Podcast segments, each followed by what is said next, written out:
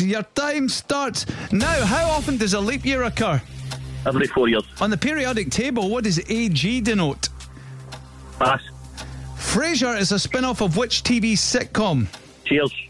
What is the highest possible score in a game of 10 pin bowling? Oh, pass. Which river runs through Glasgow? Clyde. Who discovered penicillin? Yeah, eh, Alexander Fleming. What language is spoken in Norway? Norwegian. How many stops are on the Glasgow subway?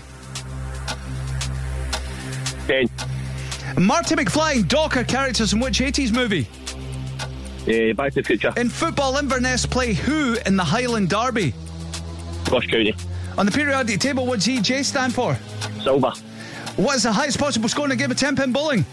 224. Oh, mate, it's 300! oh.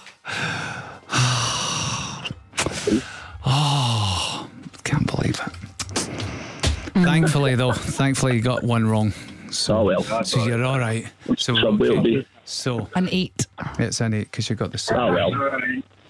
That's his life. Such is life. Um, but I think that would have been better.